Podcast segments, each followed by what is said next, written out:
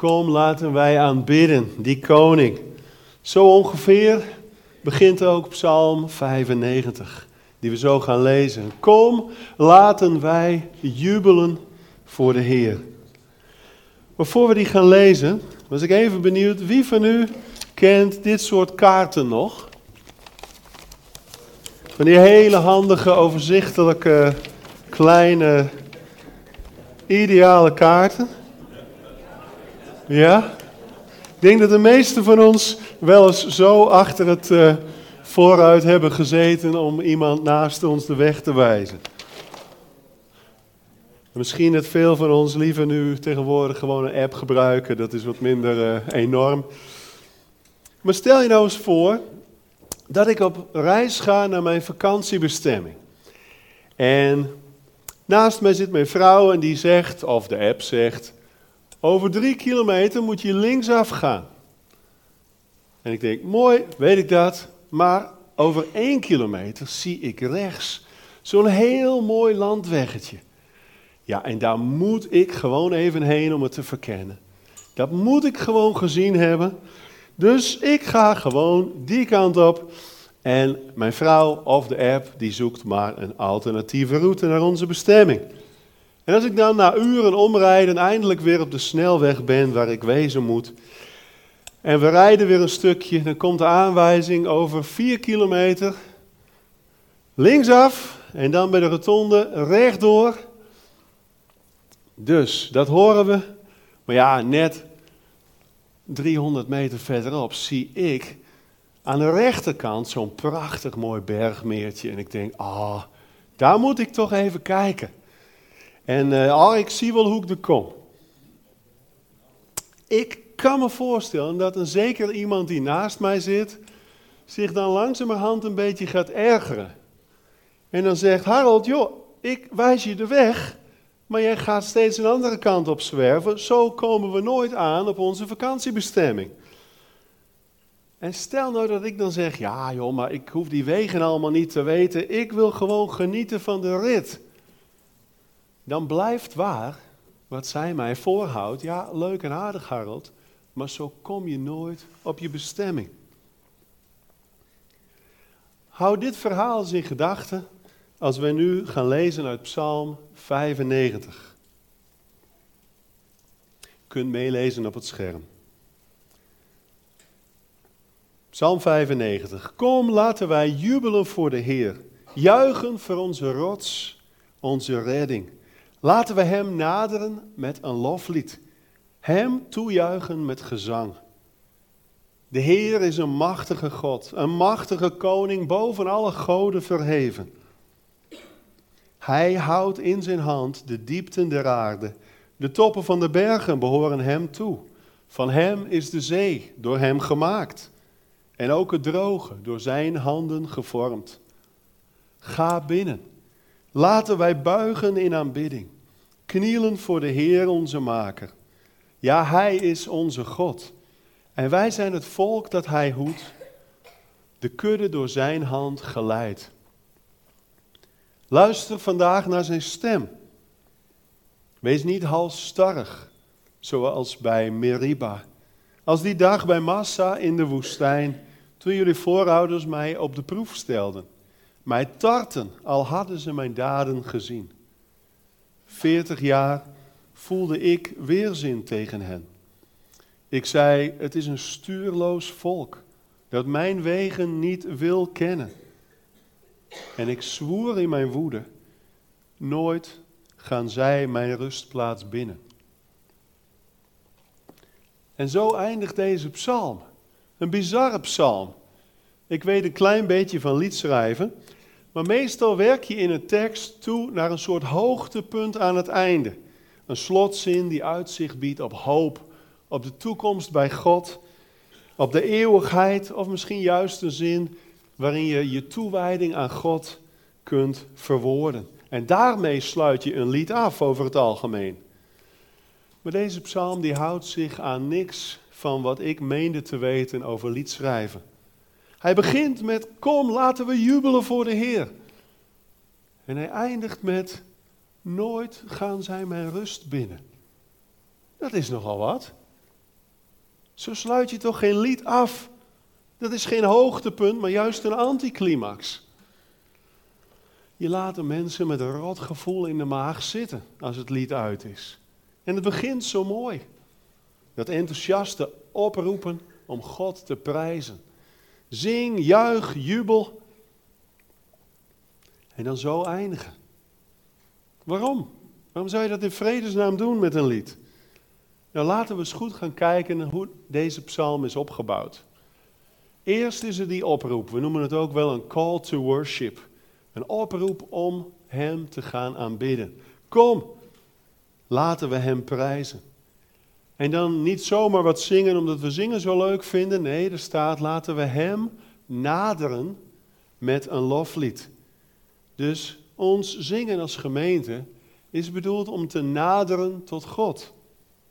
Om in zijn nabijheid te komen, dichter bij hem.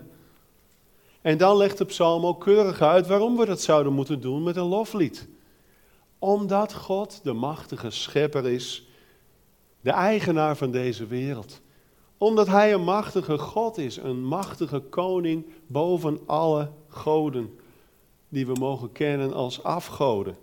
Dus als we die grote God, die majesteit willen naderen, dan past het ons om dat te doen met een loflied. Je banjert niet zomaar het heiligdom binnen tenslotte. Tot zover duidelijk. Een mooie opbouw van een loflied.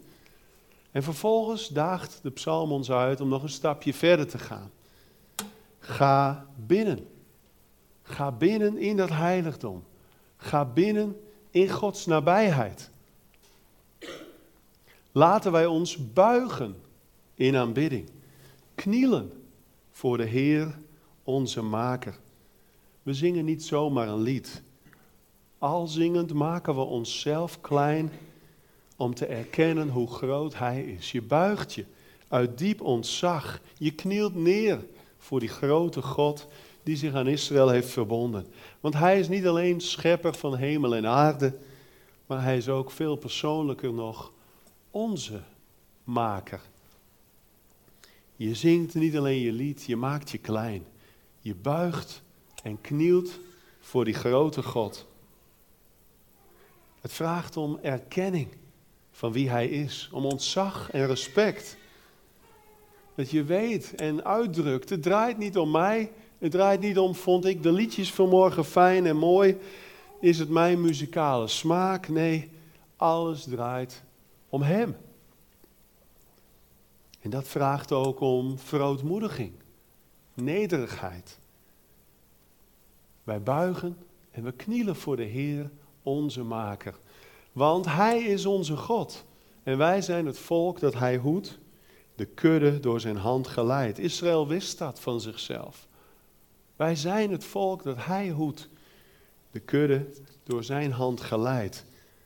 Ja, en als je hier nou het lied gewoon kon stoppen, dan had je toch een prachtig mooi loflied. Klaar, niks meer aan doen. Gods volk op de knieën in Gods aanwezigheid. Bestemming bereikt, zou je zeggen. Toch? Maar dan komt er ineens een hele andere toon in deze psalm. Luister vandaag naar zijn stem. Hij heeft onze stem, onze liederen gehoord. Maar luister nou eens naar zijn stem. Luisteren. Dat is het hart van de roeping van Israël. En ook het hart van onze roeping als gemeente van Jezus Christus. Luisteren. Denk aan het beroemde Shema, de geloofsbelijdenis van Israël, waar iedere Jood aan zichzelf opnieuw voorhoudt. Luister Israël, de Heer onze God, de Heer is de enige. Heb daarom de Heer lief, met heel je hart, met heel je ziel, met heel je kracht, met heel je verstand. Of denk aan de jonge Samuel, die voor het eerst werd geroepen. Wat moest hij zeggen tegen de Heer? Spreek, Heer, uw dienstknecht luistert. Of denk aan de woorden die Jezus bij zoveel gelegenheden uitsprak. Wie oren heeft om te horen, die moet goed luisteren. Weet u, luisteren is meer dan een paar geluidssignalen opvangen. Luisteren is vol aandacht gehoor geven. Van harte gehoorzaam zijn aan wat je hoort. Simpel gezegd, luisteren betekent in de Bijbel doen wat hij zegt. En die vermaning komt in de tweede helft van deze psalm ineens krachtig op ons af. Met een herinnering aan een moment uit Israëls geschiedenis in de woestijn. God neemt ineens in deze psalm zelf het woord. Luister vandaag naar zijn stem. En wat zegt die stem dan? Wees niet halsstarrig als bij Meriba, als die dag bij Massa in de woestijn. God zegt tegen zijn volk, wees niet koppig. Verhard je hart niet, zegt de oude vertaling, zoals jullie voorouders wel deden. Want dan zul je nooit binnengaan in die rust die ik jullie beloofd heb. Dat land van rust. En om dat uit te leggen verwijst God naar die woestijnreis. En u kent misschien het verhaal wel. Na die grandioze uittocht uit Egypte, na al die wonderen, na al die tien plagen in het land Egypte, nadat God de wateren had laten splijten zodat zijn volk droogvoets door kon trekken, de vrijheid kon bereiken om aan de overkant weer verder te reizen naar het beloofde land, dat land van rust. En ze hadden God geprezen daar op de oever van de Rietzee. Mozes ging hen voor, Mirjam sloot zich aan. De Heer is koning voor eeuwig en altijd, zongen ze. Zing voor de Heer, kom, laten we jubelen voor de Heer. En God ging met het volk verder. En hij had ze te eten gegeven. Kwartels die in het kamp landen zorgden voor vlees. Brood uit de hemel, het manna. God had bewezen aan zijn volk dat hij als een goede herder voor hen zorgde. Maar wat gebeurt er? Je leest het in Exodus zeventien. Als op een dag het water opraakt, komt het volk in opstand tegen God. De naam Meriba betekent dan ook opstand. Ze verharden hun hart en worden een ware verzoeking voor God. En dat betekent het woord massa, verzoeking. En die generatie Israëlieten bereikte nooit het land van de rust. Veertig jaar lang zou die generatie dolen in de woestijn en pas hun kinderen zouden het land binnengaan onder leiding van Jozua. En dat dramatische lot van die generatie moet nu in deze psalm deze generatie aanzetten tot luisteren, tot gehoorzaamheid. Wees niet halsstarrig, verhard je hart niet, maar luister vandaag naar zijn stem.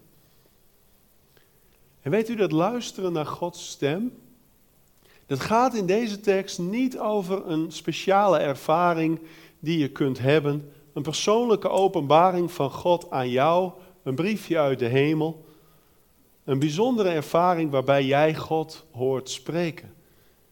Daar gaat het in deze tekst niet over. Dit gaat gewoon over Gods woord, wat hij al lang heeft gesproken. Maar dat wij zo vaak veel te weinig lezen en bestuderen. Luister naar die stem die je zou horen te kennen. Gods woord waarin je leven ligt. Manna voor elke dag. Levend water voor je ziel. Beloften en geboden die God aan zijn volk geeft voor een gezegend la- leven in dat land van rust. Luister vandaag naar zijn stem, want hij is onze God. En wij zijn het volk dat hij hoedt, de kudde door zijn hand geleid. En de rust die God belooft, daarvan schrijft ook de schrijver aan de Hebreeën, in het derde hoofdstuk van de Hebreeënbrief. En die benadrukt, die rust die God belooft, is nog altijd beschikbaar. Daar kunnen we nog altijd in binnengaan. Maar laat je dan wel leiden.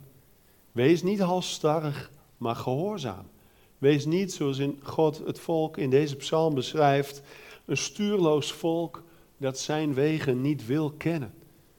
Luister vandaag naar zijn stem, want hij wijst ons zijn wegen die wij moeten leren gaan. En weet je, net als met deze reiskaart, Dit, dit overzichtelijke, handige ding. Als je zijn wegen niet wilt volgen, bereik je nooit je reisdoel. Dan kun je nog zo willen genieten van de reis zelf, maar dan kom je nooit aan op die plaats die God voor je bestemd heeft. Dat land van rust. Maar er geldt nog iets. Als je zijn wegen wel wil volgen, dan moet je zijn wegen ook wel kennen. Dan moet je ze weten. En dat vraagt om een levende, dagelijkse omgang met Gods woord. En weet je, niemand zal het hardop zeggen. Maar in de praktijk zeggen heel veel christenen eigenlijk dit. Ach ja, bijbellezen.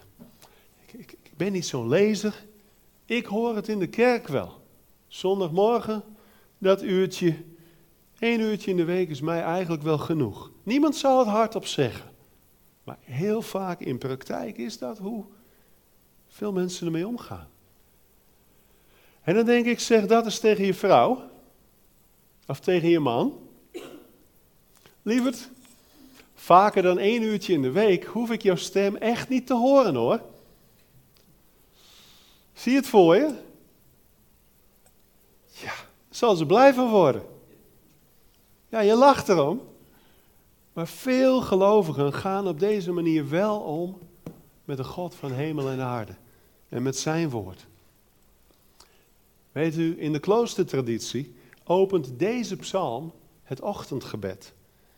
En de gedachte daarbij is dat je door het lezen van deze psalm en jezelf op te roepen om te luisteren naar Gods stem, dat je zo je hart traint, jezelf opvoedt om ontvankelijk te worden voor Gods woord. Om iedere nieuwe vandaag te luisteren naar Gods stem. Want in Gods woord vertelt onze Maker hoe jij en ik onze levens zouden moeten leiden. Wat we wel moeten doen, wat we juist niet moeten doen. Hij leert ons zijn wegen te gaan, zodat we aankomen op die bestemming die hij voor ons heeft. Dat land van rust. Dat God voor ons bestemd heeft, namelijk die rust in zijn nabijheid. En weet u, dan hoeven we niet alleen maar te denken aan die rust in de hemel, als we eenmaal bij hem zijn, als onze reis voleindigd is. Daar mogen we ook aan denken, zeker.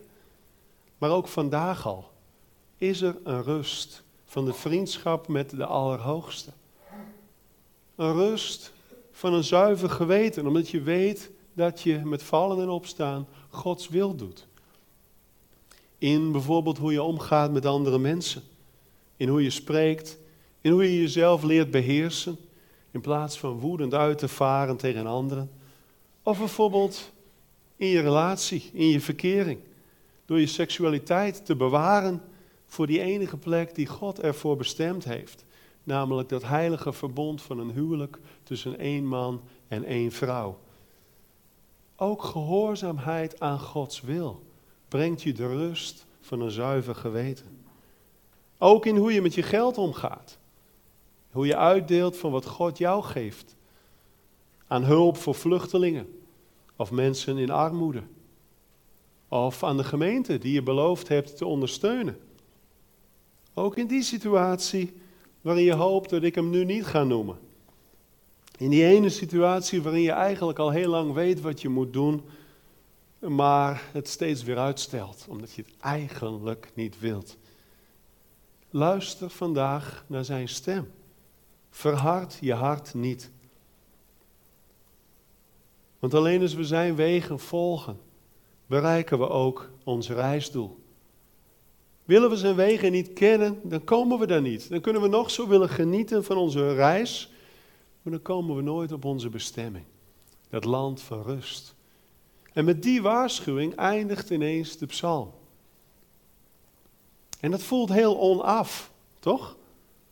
Het begint met kom, laten we jubelen voor de Heer. En het eindigt met het volk van God op de knieën voor de troon van God.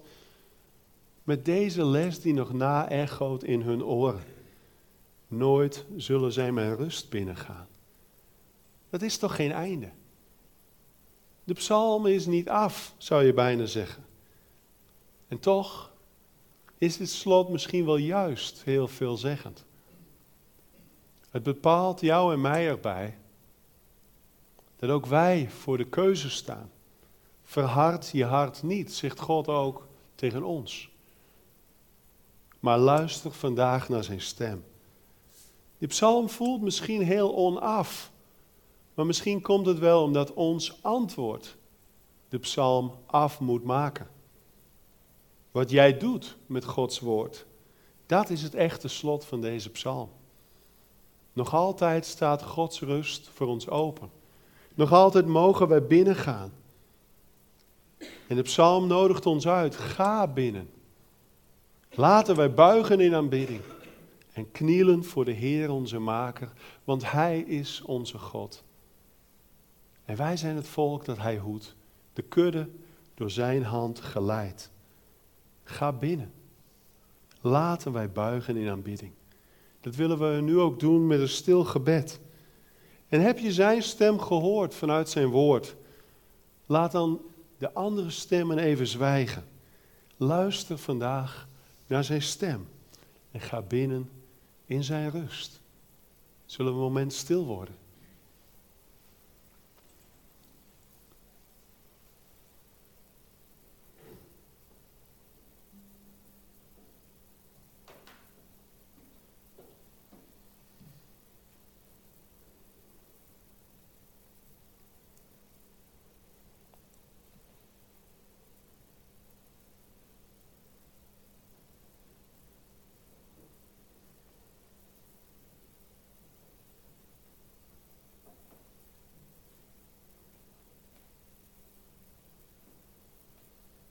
Vader, wij danken u dat iedere vermaning in uw woord altijd ook een uitnodiging is. U sluit de deur niet, Heer. Die rust is nog altijd beschikbaar. Help ons om te komen, dat we werkelijk binnengaan. Dagelijks opnieuw in uw aanwezigheid. Dat we binnengaan in uw woord. En dat wij uw woord beluisteren, gehoor geven en gehoorzamen. Iedere dag opnieuw. Heer, zo willen wij ook tijdens het zingen van de volgende twee liederen binnengaan in uw aanwezigheid. En u vertellen dat we openstaan voor uw stem. Dat we willen luisteren. Dat we willen horen uw zachte stem. Laat aan andere stemmen in ons zwijgen. Heer, zodat wij u gaan zien, u gaan verstaan. En iedere dag van ons leven u zullen dienen. Amen.